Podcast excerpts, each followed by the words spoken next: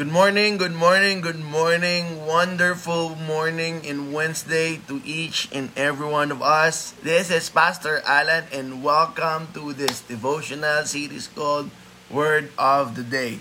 Today is a Wednesday and some of my friends call it as a Wednesday.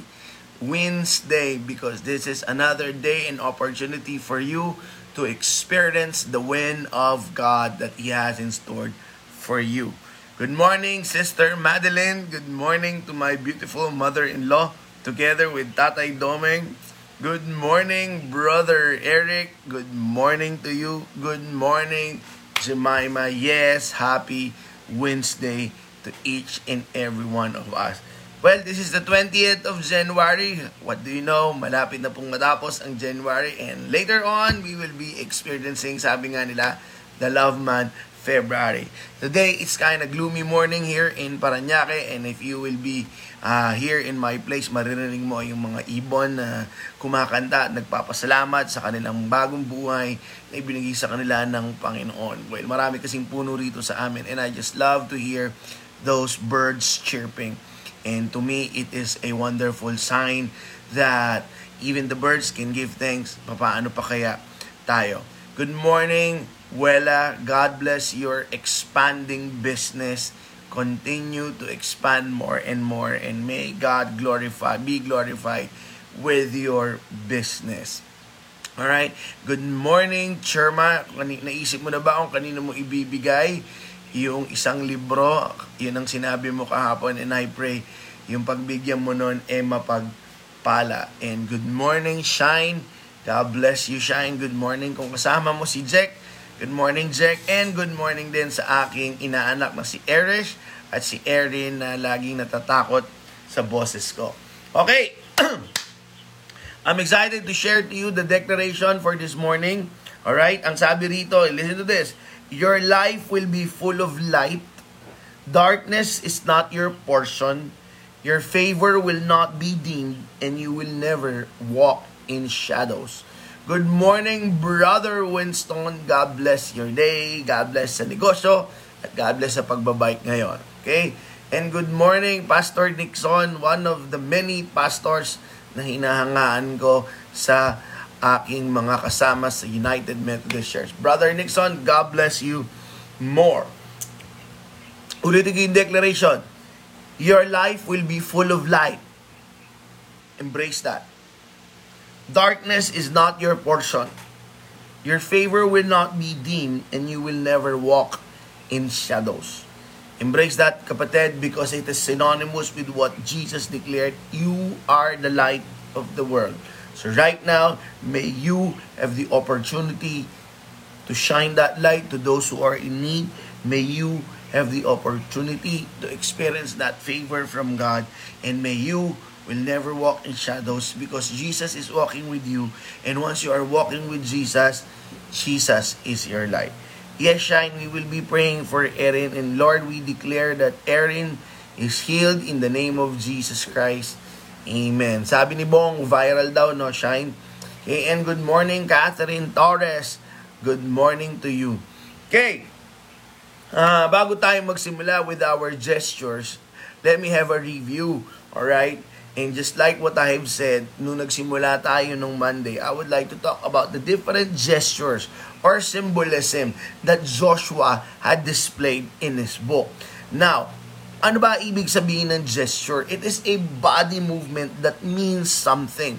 Okay? And every time you see this gesture of movement or symbolism in the Bible, especially in the book of Joshua, there is a significant thing that just happened. Kaya kailangan nila ng gesture or an act that something would remind them of that significant thing na nangyari. And then of course, there is a significant thing that's about to happen. So yung isa nangyari na, yung isa mangyayari pa lang. And Joshua, the book of Joshua, were filled with different gestures.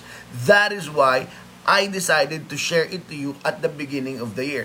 Mainly because number one, okay, mainly because number one, I believe there's already a significant thing na nangyayari sa buhay mo ngayon And I want you not to forget it because forgetting it, meaning to say, kapag nalimutan mo, hindi ka hindi ka na magiging mapagpasalamatin and that is what God desires from us to be grateful. So every time you will see those things na pinaghahanda ko sa iyo, you will be reminded, you will be grateful na pag naalala mo yung bagay na yon. And then of course, another reason why I'm sharing this gesture to you is that in preparation and claiming that great things are about to happen, will about to happen in your lives right now. This 2021 and Kapag nangyayari yon, inihahanda mo na yung mga bagay na pinag-uusapan natin. That is why gesture is scattered all over the book of Joshua. Good morning, Tita Marites. Good morning, Brother Allen. Good morning. It's a Wednesday. Okay? Now, Monday, I asked you, and I talked about stone. And the stone was asked by God to Joshua, magdala kayo ng stone. Bawat head ng family, you pick up a stone and put it in your shoulder as you cross the Jordan River. Ano ba ibig sabihin ng stone dun panahon na yon? And I'm grateful dun sa mga kumuha ng stones at pinagpipicture nila. But again, no, but again, but again, Pwede kayong kumuha or pwede rin hindi. Because stones reminded us that this will be the year of crossover. That this will be the year wherein the powerful hand of God will be displayed in our lives. Because that's what God said. Pick up a stone so that they will be remembered. So that when your children's children's children's children ask you what happened, that's the time when God guide you as you cross over from the other side of the Jordan River towards the promised land. So yung may mga bato, every time you look at that, this is the year of many, many crossover from glory to glory. And yesterday, I asked you to get a scarlet cord. Now, we are familiar with the scarlet cord. Sabi ni Joshua, ay sabi ng mga spy, kapag hindi mo yan itinali, ibig sabihin, hindi ka namin mapoprotektahan. Good morning, Alan. God bless you. Good morning, Sister Ethel. God bless your day. Now, yesterday, I asked you to get a scarlet cord. Now, what does it mean? It means that every time you have that scarlet cord, it means that the family who lives in that place choose to put their faith in God rather than anything else. Because during that time, nung nilagay ni, ni Rahab yung scarlet cord to the Israelites, they know that that family choose to put their faith in God rather than the walls in Jericho. So pag nilagay mo lang yung scarlet cord na yan, you are declaring in the spiritual realm, you are declaring in the eyes of God, you are declaring that you are putting your faith in Him. Good morning, Kate. Good morning, Yuko. Okay? And then, of course, that scarlet cord reminds also that kindness. You are showing kindness to the men and women of God. Yesterday, I encouraged you to be kind and to be loving to your pastors and to your deaconesses. And I have a lot of pastors who's listening here right now. And for those of you who have a pastor and a deaconesses in your life, you love them and you treat them kindly because that is what the scarlet cord means. Yung nakatira ron mapagmahal sa mga lingkod ng Diyos. And just like what I said yesterday, Rahab was tremendously blessed because of the kindness that she displayed with the with the servant or people of God. Good morning, Yuko. Good morning, Attorney Desiree. Good morning, Doc Elsa. So, every time na meron kang scarlet cord, sinasabi mo, ang bahay na ito mabait sa mga lingkod ng Panginoon. And look, Rahab was not, you, you and I thought that the, the blessing na, na pumalit doon sa pagbibigay niya ng kabutihan sa mga lingkod ng Diyos is her family was spared. No her lineage brought up Jesus Christ.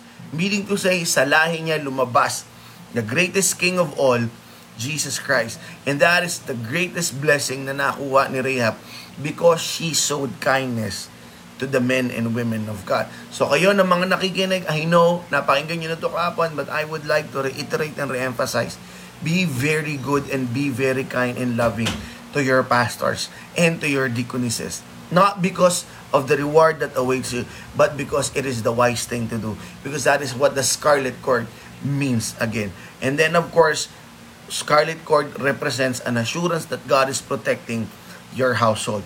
To those of you who have no idea what I'm talking about, listen to yesterday's broadcast. Good morning, Marinette. Madali hanapin yung bato. Medyo mahirap hanapin yung pulang tali. And right now, medyo madali hanapin yung pangatlo na sinasabi ko. But again, again, okay? Before I begin, you have the choice. You have the option. You have your discretion kung kukuha kayo ng bagay na sasabihin ko. Ngayon, nasa sa inyo yan. Will it get you to heaven? No. Will it get you to hell? Kung hindi kayo kukuha nito? No.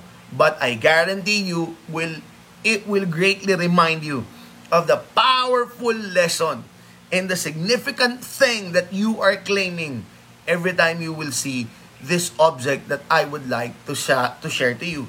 And I'm talking about knife kutsilyo. Okay? Ano ang meron sa kutsilyo? Now, let me share to you the story and the context of this knife. Actually, knives nga eh. eh dahil nag-iisa ka lang naman, knife lang. This is the time na nasa promised land na sila. Nasa, nasa territory na sila ng promised land. Nakatawid na sila, alright? And they're about to face their first foe or first enemy in conquering the promised land. And that is the mighty nation called Jericho. But before doing that, before doing that, God asked Joshua to do something. And let me read Joshua chapter 5, verse 2. At that time, the Lord said to Joshua, Make flint knives and circumcise the Israelites again. So Joshua made flint knives and circumcised the Israelites at Gibeat Ha'arlot. Now, this is why he did so. All those who came out of Egypt, all the men of military age died in the wilderness on the way after leaving Egypt. All the people that came out had been circumcised, but all the people born in the wilderness during the journey from Egypt had not. Alam mo, I love that part. Ayokong, ayokong palagpasin. All the people who are born in wilderness. Those of you, those of you na pinanganak sa gitnang ng kahirapan, those of you na pinanganak sa gitna ng matinding challenge ng buhay ng mga bu- magulang nyo, what awaits you in the middle of your life is the promised land. And those of you who are experiencing wilderness right now, God is birthing something in you. And that is definitely will lead you to the promised land. Just a thought. Kanina ko na, it, it just dawned on me nung nabasa ko yung part na yun. So, verse 7. So he raised up their sons in their place, and these were the one Joshua circumcised, yung mga born in wilderness. They were still uncircumcised because they had not been circumcised on the way. Verse 8. And after the whole nation had been circumcised, they remained where they were in camp until they were healed. All the nation, never forget that, all the nation were circumcised. They remained where they were in camp until they were healed. Then the Lord said to Joshua, Today I have rolled away the reproach of Egypt from you. Reproach, kahihiyan, shame. So the place has been called Gilgad, Gilgal, to this to this day. On the evening on the 14th day of the month, while camped at Gilgal on the plains of Jericho, the Israelites celebrated the Passover. Look at that. Sabi ko sa inyo, something significant is about to happen. Kaya mayroong mga gesture in that place, in that moment, they're about to celebrate the Passover in the Promised Land.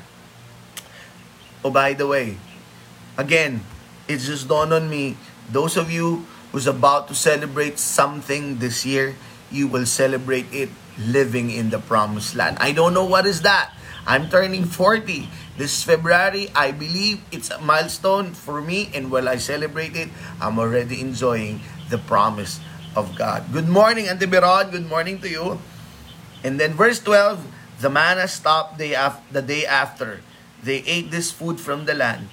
There was no longer any manna for the Israelites But that year, they ate the produce of Canaan. Now, mabilis na mabilis. What do that knife? If I ask you to get a knife this very morning, ano ang ire-represent nun sa bawat isa sa atin. Don't worry, hindi tayo magpapatuloy kasi sa lalaki lang yon. But circumcision has a deeper meaning in this context, in this story. When you get a knife, I want you to understand, it will greatly remind you of your buwis buhay faith. I just called it buwis buhay faith. Bakit? Because they are already in the enemy's territory in the territory of the enemy. And God asked Joshua a very difficult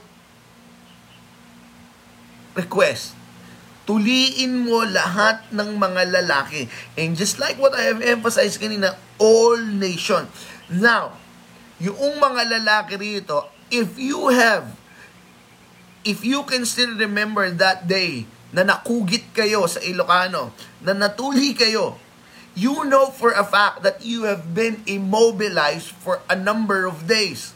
Ngayon medyo, ngayon medyo uh, modern na, uh, siguro isang araw okay dahil o kaya dalawang araw magaling na makakalakad na ulit yung bata. But during that time, walang anesthesia, well, hindi natin alam kung paano yung sanitation nila. But God asked Joshua a very difficult request Go and circumcise all the men.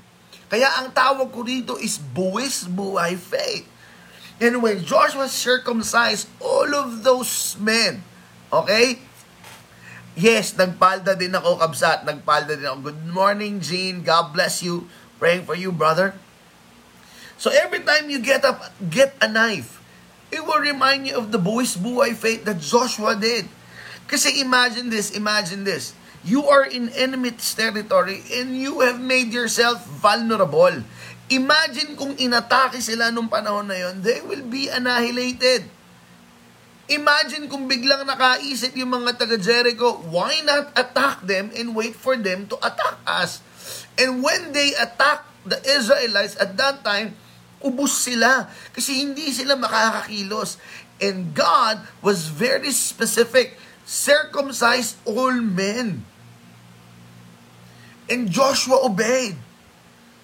And that is a buwis buhay faith. Now let me ask you a question. Probably this year, God is asking you because of that knife. Anak, when was the last time you have made a buwis buhay faith? Anak, if there will be coming a time that I ask you to have a buwis buhay faith, will you do such?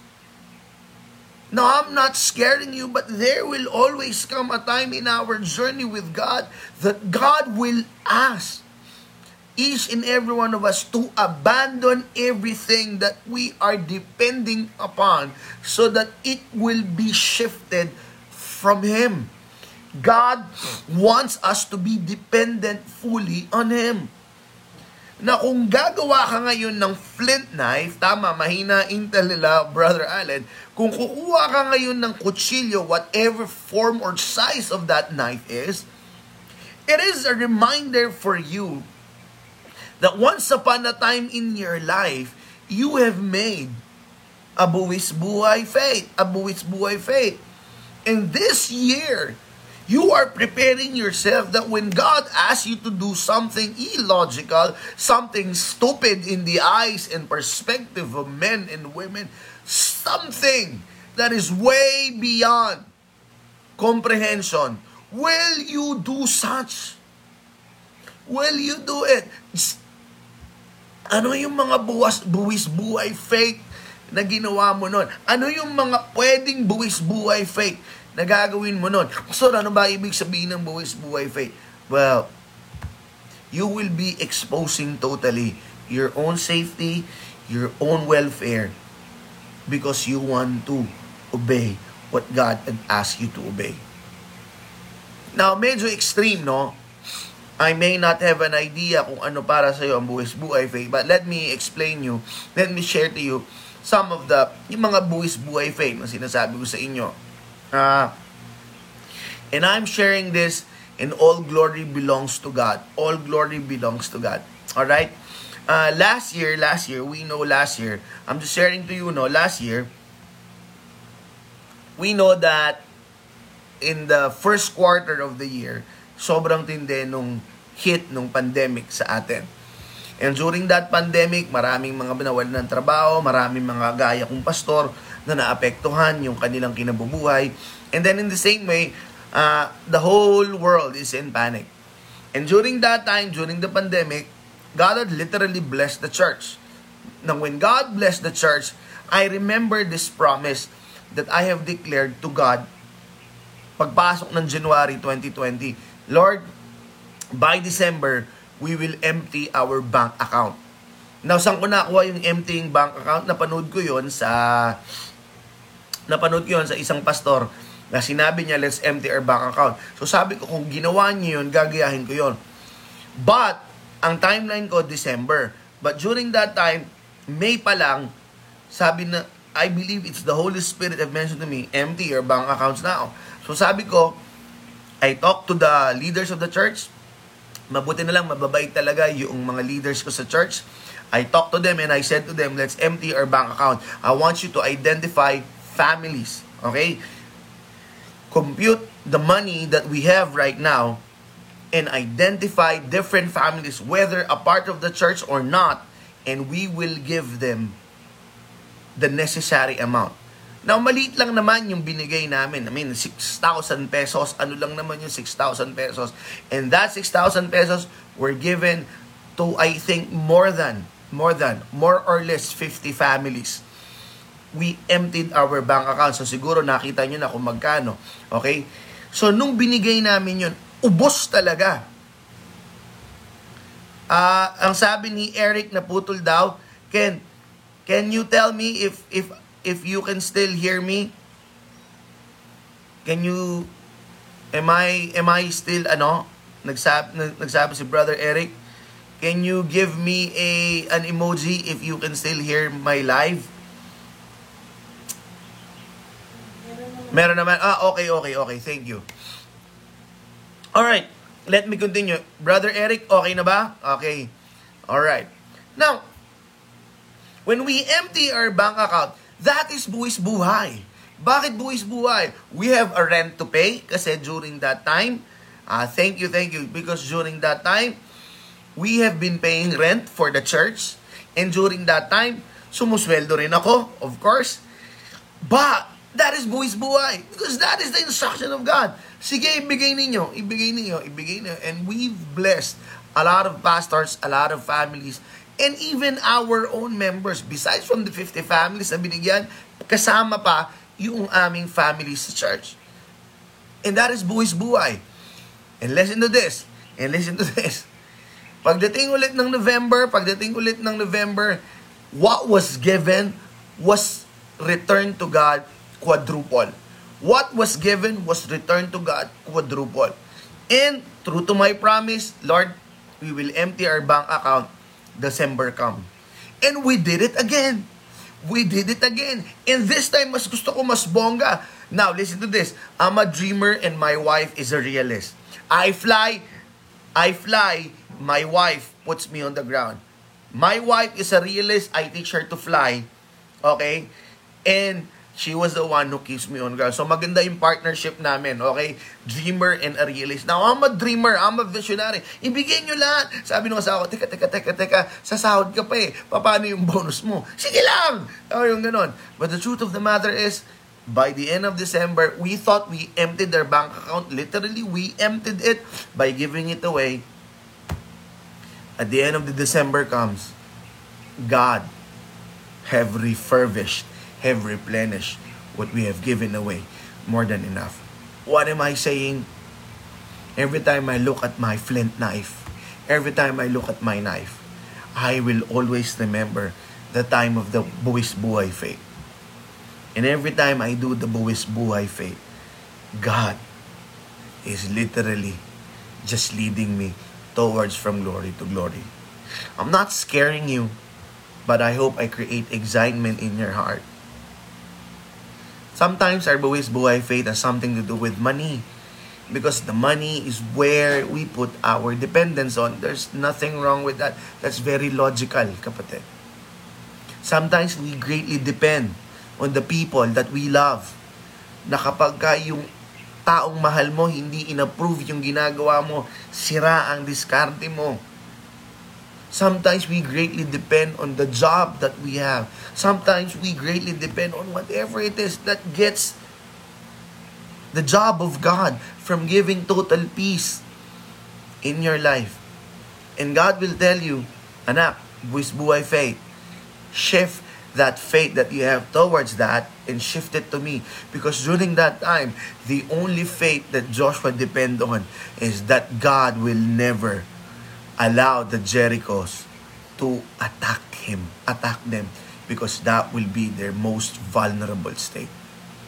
Kaya kapatid, when God asked Joshua to get a flint knife and circumcise the whole nation, it is a buwis-buhay faith.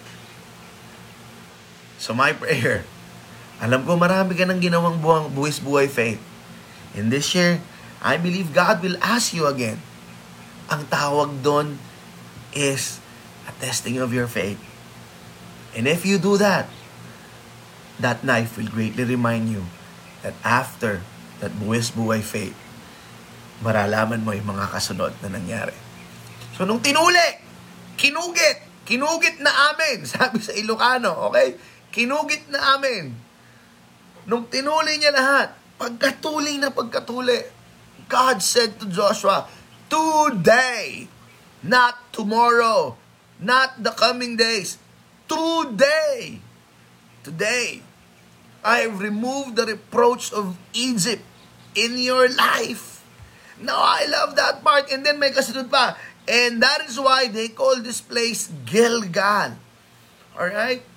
Now, every time you look at that knife, it is a great reminder that shame has no hold on you anymore because God had removed the shame in your life. Bawat isa sa atin dito may kanya-kanyang kahihiyan. Bawat isa sa atin dito merong tinatawag na nakakahiyang bahagi ng buhay natin. I have a lot of those things in my life. I have a lot of shameful things in my life. Things that I'm not proud to share. Things that I, every time I remember, it cringe. It made me cringe. Lahat tayo may mga kahihiyan, but every time you look at that knife, it is God's way of reminding you, Huy, the moment you receive me as your Lord and Savior, shame has no hold on you anymore. Kaya yung mga kahihiyan na meron ka, kaya yung mga kahihiyan na tinatago mo, na ayaw mong ikwento, wala na yan.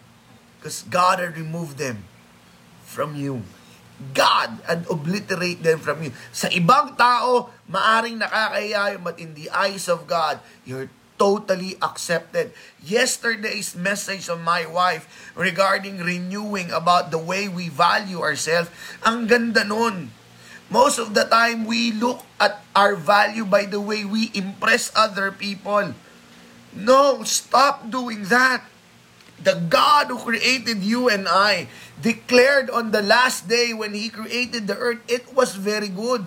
Walang nakakahiya sa iyo sa harapan ng Panginoon. You are very good. It will not change. No matter what shameful act you've done in the past, or whatever shameful thing that you are doing right now, you are very good in the eyes of God. Not because He is, Look into this, look into this. Not because He is condoning what you are doing, but simply because you are very, very, very much loved by God. Parang ganito yan. Kahit yung anak kong si Andres, malagkit na dahil kakalaro. May gatas dito, may tsokolate rito. Tapos, basa yung damit kahit na parang walang yayakap doon dahil malagkit, pero tingin ko rin sa anak ko na yon. Very cute at very pogi. Yayakapin ko po yan at alikan ko. Kayo na may mga anak knows what I'm talking about. That is how God looks at you. God is how God value you. So wala ka ng kahihiyan. Wala ka ng kahihiyan. Let me give you another let me give you another vulnerability because I'm being vulnerable to you. There was a time in my life that I'm very proud when I was asked, ilan na kayo sa simbahan nyo? But I was arrogant. I was too prideful. But something happened along the journey. Something happened.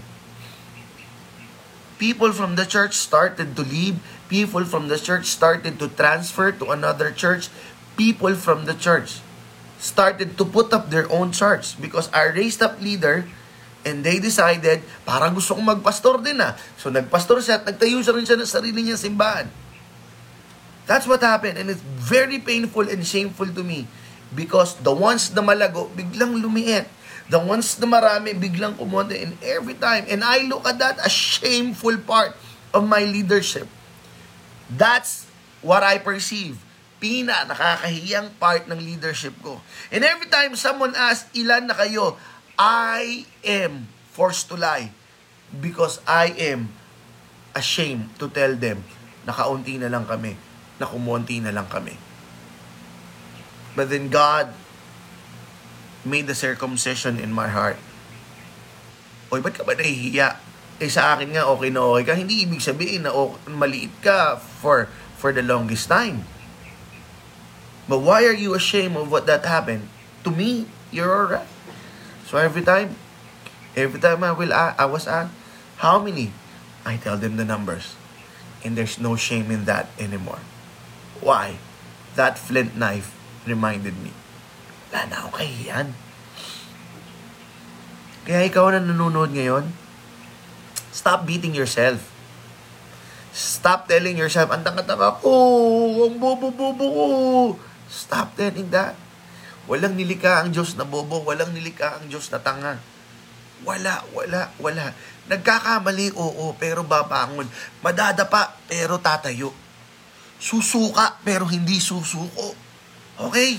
Masusugatan, magkakapeklat, pero those are your battle scars. But every time you get, you get that flint knife, shame has no hold on you anymore wala kang dapat ikahiya. Kasi yung Diyos na lumikha, proud na proud sa iyo, kapatid. And then lastly, yung una, buwis-buhay faith. Yung isa, ang tawag doon, kahihiyan no more. Kung corny, bahala kayo. Pangatlo yung isa, payday wins day. Natutuwa ko, kahapon Tuesday, you choose ngayon Wednesday. I learned that from my life coach friend, Coach Erwin. Wednesday. I call it Payday Wednesday. You have chose to spend your morning, these 25 beautiful souls, you will have a Payday Wednesday today. Ano yung Payday Wednesday? Kasi alam nyo, pagkatapos silang tuliin, sabi ng, sabi ng kwento, the manna stopped the day after. Now, alam naman natin yung mana. Mana has been their food for 40 years. 40 years it has been supplied to them. Mana every day, mana every day. And di ba, pinag-usapan natin yun, yung mana moments. Now listen to this. Pagkatuli na pagkatuli. Because of that knife. The manna stopped that day after they ate this food from the land. There was no longer any manna for the Israelites, but the year they ate the produce of Canaan. Anong ibig ko sabihin? There are times in our lives na ititigil ni God yung pagiging spoon-fed natin. Merong time sa buhay natin in our walk with God na parang lahat ng hinihiling natin binibigay ni Lord, biglang titigil. Huwag kayong magalala, hindi dahil may ginawa kang kapalpakan. Huwag kayong magalala, hindi dahil nagbago ang Diyos. That is really the process. Merong mga ibibigay talaga sa atin ng Diyos parang spoon feed. O oh, ito, ito anak, o oh, ito, ito, ito anak. Okay? But that knife will greatly remind you that God is telling you, magtrabaho ka na. that God is telling you, I will stop giving you the manna, but I guarantee you, whatever you work on or whatever you are working on, I will see to it that it will produce its fruit. Kasi during that time, hindi na, hindi na nila kinain yung mana. Ang kinain na nila, yung produce ng land. So every time you look at that knife, should you choose to get it, good morning, Carlon, should you choose to get that knife, it will greatly remind you, kayo na may mga trabaho, kayo na may mga pinagtatrabahuan, kayo na may mga pinagbabanatan ng buto. That knife is a great reminder that God will make your toil very, very, very fruitful. Because when the manna stopped, they have to work. And when they work, they have the land to produce for them at in-enjoy nila yung pagkain. Kaya payday wins day. Mata yung asawa kong corny. Nakikinig habang nag stretch ang aking sexing asawa. Review! May bato ka na. Remind you of crossover. May scarlet cord ka na. Remind you that you are placing your faith in God, that you are wise, you're showing kindness to the men and women of God, and you are assured that you are protected. Today, kutsilyo. If you can put it in a place na makikita mo at lagi magpapaalala, that flint knife will remind you of the buwis buhay faith that you have done before and God might ask you to do this coming days or this for this year. Huwag kang matakot. Huwag kang matakot kasi yung mga buwas buhay, buhay faith na yan, it will lead you closer to the promise that God had promised to you. Pag may makikita kang flint knife, it will greatly remind you. Taas noo, Shine. Taas noo, Jack. Taas noo, Pastor Nixon. Taas noo, Tita Marites. Taas noo, Carlon. Taas noo, Winston. Taas noo, Jilen. Taas noo, Eric. Taas noo, Olay. Wala ka ng kahihiyan dahil sa, pano, sa harapan ng Panginoon you're very much valued and you're very much accepted. And when you look at that knife, when you look at that knife, it will greatly remind you na yung pinagtatrabahuan mo, magbubunga. Na yung pinagpapaguran mo, may saysay. Sabi nga sa Jeremiah 29:2, 30, 31:2, restrain from crying Because what you're working on will be fruitful.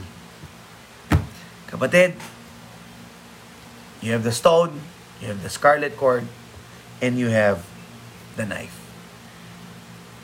Nung ginagawa ko to, God reminded me this song and it led me to worship. Hindi ko pwedeng patugtugin na may tugtog eh, kasi baka ikatay ni Facebook. So you better bear with my baritone, or monotone voice. Andiyan si Brother Allen. Brother Allen, alam mo na ang dahilan kung bakit hindi ako umaatin ng choir ni, ni Dr. Arichea. Dahil hindi talaga ako magaling kumanta. The moment I joined, tinawanan ako. So napahiya ako kaya hindi na ako umatin ng choir. Kaya muntik na akong hindi graduate because of the church music grade that I had. But nonetheless, I want to sing to you this song. It's an old song from Planet Shakers. Sabi dito, Fear doesn't live here no more. Fear doesn't live here no more. When your name was spoken, your name brought healing to me. Shame doesn't live here no more. Shame doesn't live here no more. When your name was spoken, Your love brought healing to me. Condemnation no more, sin lost all control, I am set free. By your glory and grace, you broke every chain, I am set free. Your name, Jesus, your name, Jesus. Jesus, your name. Your name brings healing to me. Fear, shame, condemnation. They no longer live in you. Because the name of Jesus brought healing to each and every one of us. And that knife will greatly represent that insignificant event. Because that knife can also remind you of the one that pierced the side of Jesus so that his blood will flow. So that shame, fear, and condemnation will have no power in you.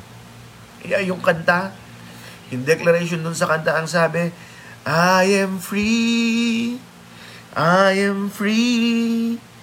These chains have no hold in me. I've been healed. Hallelujah. In the name of the Father, and of the Son, the Holy Spirit. Amen. I'll see you tomorrow again. God bless.